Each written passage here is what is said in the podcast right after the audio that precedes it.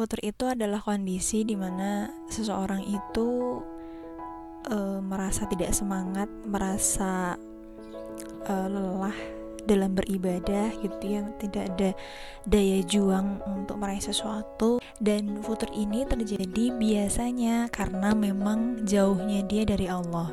Itu pasti.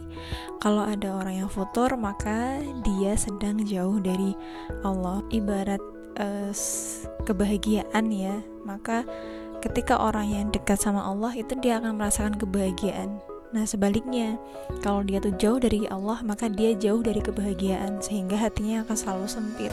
Dia akan senantiasa apa ya, murung, dia merasa ada sesuatu yang kurang di dalam hatinya.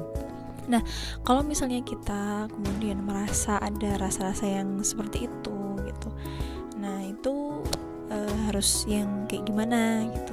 Kalau saya mengutip dari perkataan Ustadz Abu Basam Umar Mita, beliau menyampaikan Sejatinya yang namanya kebahagiaan itu bukan dicari, tapi yang namanya kebahagiaan itu diturunkan. Diturunkan oleh siapa? Oleh Allah.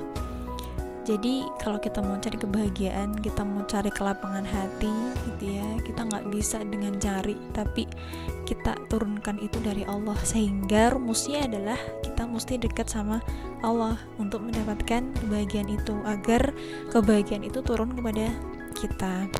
Dengan cara apa? Dengan cara bertakwa, dengan menjalankan perintah Allah dan juga um, menjauhi dari larangannya. Karena apa? Yang namanya dosa itu akan menempel ke dalam diri seseorang, akan menempel di hati seseorang sehingga makin lama makin banyak.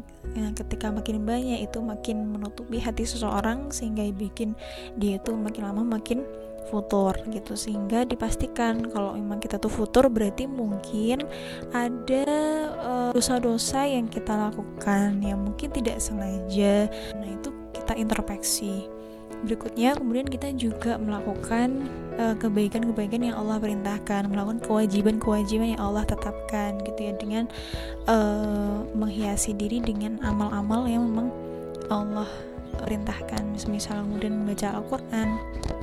Kemudian juga uh, apa sholat-sholat sunnah gitu. Kemudian juga banyak-banyak istighfar gitu ya. Kemudian ya mengingat Allah itu tadi ini itu adalah bagian dari uh, tips supaya kita itu uh, senantiasa kemudian diberikan keberkahan hidup, keberkahan hati gitu sehingga hati kita itu tidak mudah uh, jadi futur.